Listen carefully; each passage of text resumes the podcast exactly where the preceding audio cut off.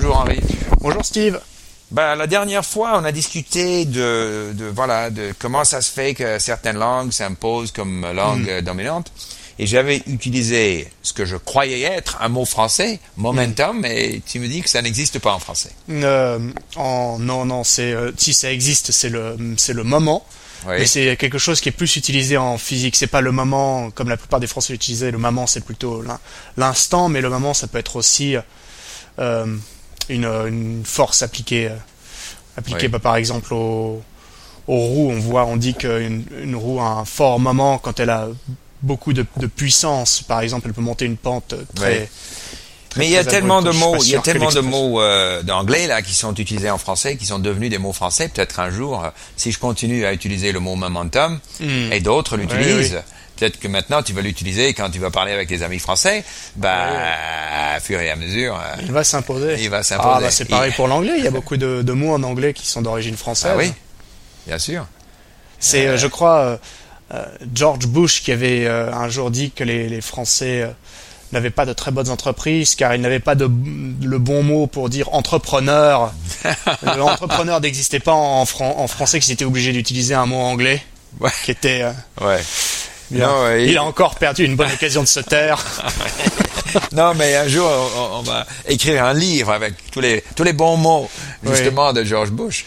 J'avais entendu dire à ce propos qu'il avait euh, que, en fait, il y a beaucoup de, gaffes qui lui sont attribuées, mais qui sont pas euh, Oui. pas pas de lui, euh, qui sont apparemment d'une des personnes de son équipe qui est aussi euh, apparemment quelqu'un d'assez euh, d'assez spécial au niveau Oui. des gaffes. Comment dit-on euh, quand on va quand on prend une, une route et on arrive à une fourche, on dit fourche, fourchette? Oui, une fourche, une, Une interse- fourche. oui, une fourche, Une une, fourche. intersection. Oui, c'est comme comme quelqu'un a dit quand euh, quand euh, tu arrives à une fourche dans, dans la route, Hmm. il faut la prendre. Pense-y. Oui, ouais. voilà. Vous arrivez à une fourche, il faut la prendre. oui, oui. Ouais, ouais, ouais. Ça, il faut être décisif. oui. Mais euh, la domination des langues, parce que le français a été une langue dominante. Hmm.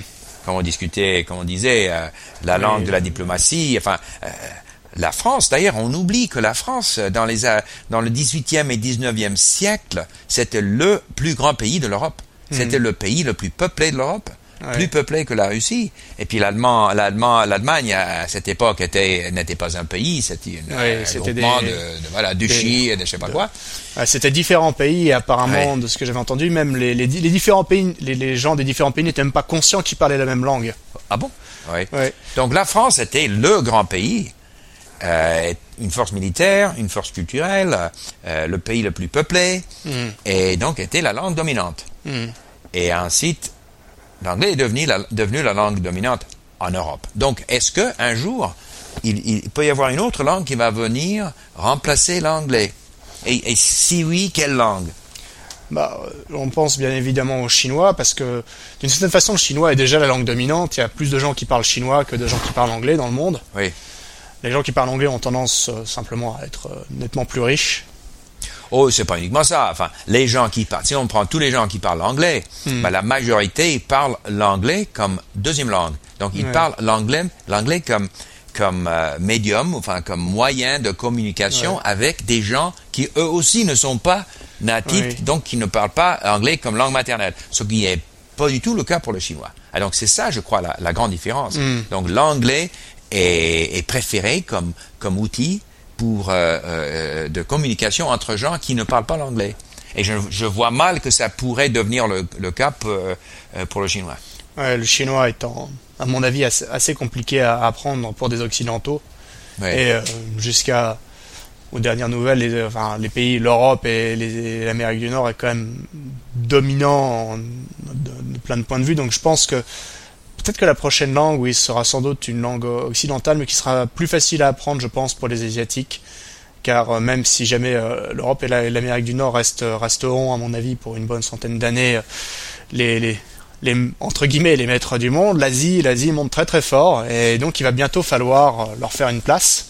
Mais je veux dire, Car, euh, pour moi, ils vont bientôt- du ils vont monde, je bientôt suis pas- arriver. Je suis pas du tout d'accord, d'accord parce que d'abord, point de vue euh, niveau économique, on voit déjà des pays asiatiques comme le Japon, Singapour qui est tout petit, mais enfin Hong Kong Mm. aussi qui ont des niveaux de vie euh, Oui. déjà, et, et- et- niveau de vie soit égaux ou, ou supérieur au niveau de vie Ah qu'on oui, voit en mais, Europe. euh, Et Dubaï, on par exemple, est très Pardon supérieur à la moyenne. euh, Que- où ça Dubaï. Ah oui, ok. Mais alors là, oui, avec les, les ressources euh, pétrolières, mais euh, le Japon, qui n'a pas beaucoup de ressources naturelles, a quand même un niveau de vie qui est très très élevé. Oui. Et d'ailleurs, il y a les facteurs démographiques, parce que l'Europe, qui était, je sais pas moi, 15-20% de la population du monde, est une représente une partie de plus en plus petite. Je crois que c'est maintenant 12 et ça sera 5-6%.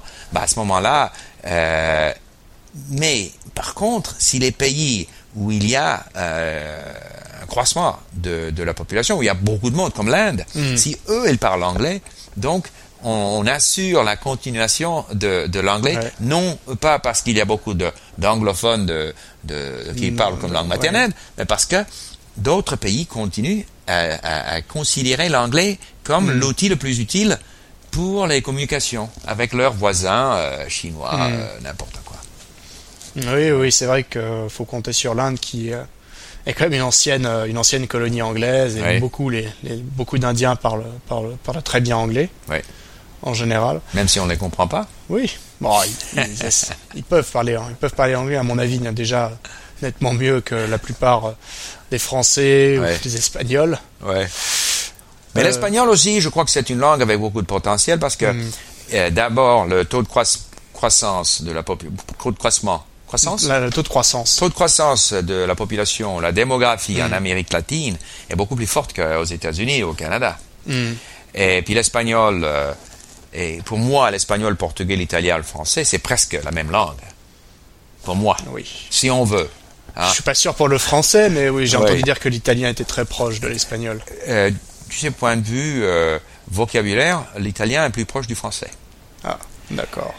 On parle de quelques pourcentages. Par exemple, le vocabulaire euh, italien et français, ça se ressemble à 88%, alors que espagnol euh, et français, c'est 80%. Parce qu'il y a davantage de mots euh, arabes, etc. dans, dans l'espagnol. Mm.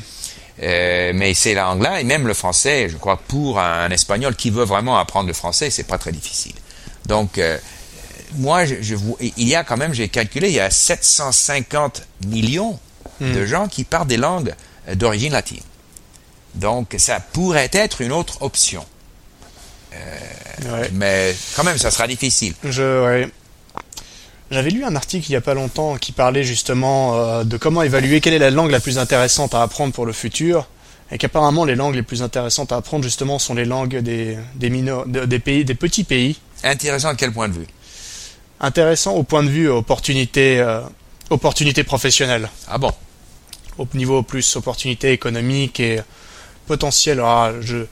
Parce que ce qui, il y a par exemple beaucoup de gens qui disent que l'espagnol est très intéressant parce que il y a déjà l'Espagne, oui, le Portugal un, un petit peu Ouais. qui permet, euh, et il y a tous les pays d'Amérique du Sud qui parlent, Ouais. qui parlent espagnol ou portugais, enfin tous, une Ouais. grande majorité.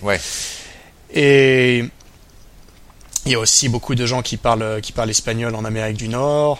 Il y a le Mexique aussi, qui est d'une certaine façon fait partie de l'Amérique du Sud, mais pas Ah, vraiment. ah, ouais. Et euh, que ça faisait que ça en faisait certainement la langue euh, la plus la plus intéressante à apprendre pour n'importe qui euh, qui venait de d'une langue d'origine latine.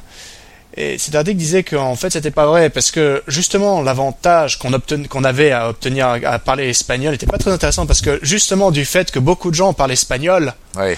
c'est on devient en quelque sorte un travailleur un petit peu qualifié, euh, c'est-à-dire que le fait de parler la langue ne nous donne pas vraiment beaucoup plus. C'est comme euh, tout le monde en- entre guillemets, euh, de, tout le monde est capable de, de fabriquer des vêtements pour peu qu'il ait une semaine de- d'entraînement à, Ouais. à, la, à la machine à coudre. Et c'est pour ça qu'il y a autant de gens qui font ça en, en Chine. Mais euh, quand on a, quand on demande une, une ah, une compétence très particulière que très peu de gens eux, ont, Ah oui. ça devient très intéressant. Et donc, par exemple, parler le, le suédois, le danois ou l'hollandais, c'est très très intéressant parce qu'il y a très peu de gens Ouais. qui vont apprendre cette langue. Et pourtant, ça reste des pays. Il faut pas les ignorer car euh, c'est des oui, pays. hein. mais par contre, si d'abord, si on prend cet argument euh, et on, on- euh, à, à son, à son- son- son- comment dirais-je, à l'extrême, Oui. ça veut dire qu'une langue parlée par euh, 20, per- 20 personnes, est très intéressant parce qu'il y a, il y a très peu de personnes qui vont se donner la peine d'apprendre cette langue. La langue des Samis, par exemple, en Finlande, de personnes qui, très peu de gens vont, vont apprendre cette langue. Deuxième problème avec cet argument, c'est que ces pays-là, ces petits pays, souvent, eux, puisqu'ils parlent une langue qui n'est, qui n'est pas très répandue, bah, ils apprennent l'anglais. Oui. Donc, si vous allez en Suède, euh, c'est pas la peine d'apprendre le- le suédois parce que tout le monde parle anglais, mais très très bien. Oui, mais est-ce que les, les Suédois parlent sans doute mieux suédois qu'anglais et quand, euh, pour par exemple, c'est pour une offre d'emploi, si tu parles suédois, Ouais. que, Ouais, je pense que c'est un avantage qui est même plus que significant. C'est ce qui va certainement peut, faire la différence. Mais par Ah, contre, non, ça par va faire la différence. aux États-Unis et même au Canada, avec, euh, avec euh, surtout aux États-Unis, eh il y a pas mal de, je sais pas moi, de, de, de, de- de constructeurs, d'avocats, de comptables, etc., qui sont obligés d'apprendre l'espagnol parce que ils habitent dans une région où une bonne partie de la clientèle parle espagnol. Oui. Donc pour eux, euh, mais peut-être qu'eux, ils vont tout, de toute façon, ils vont perdre ce- cette clientèle-là aux hispano, hispanophones. euh, Oui. On ne sait jamais. ouais. Mais euh, non, le, le- la chose, enfin, l'argument était que justement la, la Hollande, la Suède, tous ces pays-là sont des pays avec un très haut niveau de vie Oui. et que je pense que c'est, je pense que oui, les, les locaux seraient aussi entre guillemets flattés que les gens apprennent leur langue, Oui. parce que c'est vrai que quand on est, on vient d'un petit pays, Ouais. ils se font pas trop d'illusions sur le fait que leur langage va et oui, je pense que c'est quelque chose qui est, qui est vraiment intéressant, surtout que ben, tout ce qui est hollandais, lang- langage qui sont parlés dans les pays nordiques, pour les anglophones, c'est apparemment un- une langue très facile à apprendre. Oui, là, euh, le hollandais est facile, le suédois est facile. oui. Mm. Le hollandais est plus facile que l'allemand, paraît-il. Oui. Je ne sais pas. Je ne sais, non, je devrais pas dire cela parce que voilà, Mm. il faut, il faut, faut l'essayer. Sont- Mais euh, j'allais dire, euh, quand- quand on parle de langue euh, internationale, bah, le russe est Mm. une langue internationale parce que il y a tous les pays qui appartenaient à l'empire euh, d'abord du tsar, puis Mm. ensuite l'empire soviétique. Et dans beaucoup de ces pays-là, surtout la vieille génération parle très bien le, le russe. Et mais euh, maintenant que ces pays sont devenus indépendants, bah, cette question de langue est devenue très politique. Mm. Donc, si vous allez euh, dans les pays baltes, si vous allez en Géorgie, alors là, la jeune génération ne veut pas apprendre le russe. Mm. Bien que quand j'écoute euh, encore ma station de radio euh, russe, quand il y a des interviews avec des, des responsables du gouvernement ou des, des, enfin des, des, des Géorgiens, là, de 40 ans euh, et, plus, ben pour moi, ils parlent le russe comme des Russes, mais ils s'expriment, mais très très bien en russe.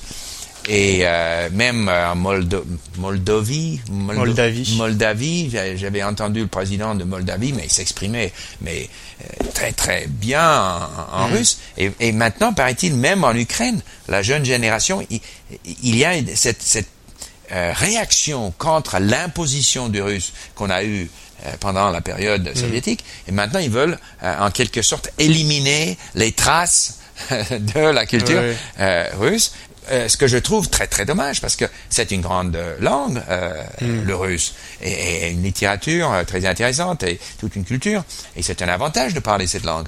Et pourquoi maintenant dans ces pays-là, est-ce qu'ils essayent de, de réprimer, euh, d'éliminer cette influence? Moi, je, je trouve ça dommage. Oui, ça, c'est en même, en même temps, c'est compréhensif parce que le russe, je pense qu'ils ont pas. Le russe, à mon avis, a dû plutôt être imposé que choisi. Et, euh, on- ils ont pas. Ça, je pense que les, les, tous les, les, les Georgiens, les Moldaviens, les Estoniens n'ont pas vraiment dit tiens, si on apprenait le russe, ça va la, la- la Géorgie, non, parce que la Géorgie a fait partie de la Russie et a, a- a vraiment participé euh, au, au développement, enfin depuis euh, début des années, euh, euh, enfin de 19e siècle. Il y a eu le fameux général Bagatr- je- Bagration qui, a- qui s'est battu contre Napoléon. Et je crois que eux, ils étaient plus ou moins partenaires parce qu'après tout, Staline, il était géorgien et il y avait euh, Ordzhonikidze, puis il y avait puis Beria, etc. Les Géorgiens étaient un peu les maîtres. Mais les pays baltes, par contre, il y a un fort sentiment euh, anti-russe. Et je crois qu'en Géorgie, avant les événements des derniers 10 ou 15 ans, où enfin, il y a eu eu tous- les ennuis là, avant ça, je crois que les, les Géorgiens étaient assez pro-russes, ce qui n'est plus le cas maintenant. Mais je dis, du point de vue culturel, c'est dommage. Parce que s'ils gardent le russe, ils ont le géorgien, ils gardent le russe, ils ajoutent l'anglais ou peut-être le français, bah, ils, n'ont qu'à gagner là. Oui, mais c'est toujours euh, pareil. Qu'est-ce que il, quand on apprend une langue, c'est un investissement. Qu'est-ce qu'il va faire qu'on va choisir une langue au-delà? Je pense que la jeune génération est, est sans doute plus intéressée par l'apprentissage de l'anglais. Oui que par l'apprentissage du russe, tout simplement parce que euh, le, l'anglais devrait leur permettre d'obtenir, de leur point de vue, je ne sais pas ce qui, si c'est vraiment le cas, mais devrait leur permettre d'obtenir plus d'avantages, devrait leur permettre d'avoir accès à de la culture qui les intéresse plus, et qui sont plus intéressés par les films, par les films produits par Hollywood que par les les films produits par. Euh, bah oui, mais là, je, je, reviens donc à la domination euh, culturelle euh, anglophone. Moi, j'aime les, les, les, films russes, italiens, français, etc. Donc, mm. je préfère un monde qui est plus diversifié, point de vue culturel. Donc, il faut davantage de diversification, point de vue linguistique, et c'est ce que nous essayons de faire à Link. Mm. Et voilà, et peut-être que voilà, ces pays-là, ils n'ont qu'à imposer à tous leurs citoyens l'obligation de se faire membre à Link. Oui. Et, que le contribuable euh, en, en, Lettonie, en Géorgie, doit payer. Link, oui. Oui, je pense que oui. Voilà. Je, ne sais pas pourquoi, j'ai l'impression que cette idée est un petit peu intéressée. C'est un peu en avance euh, sur son temps. Là, un petit peu révolutionnaire. Révolutionnaire. Bon, voilà. Merci beaucoup. Au revoir, Steve. Au revoir.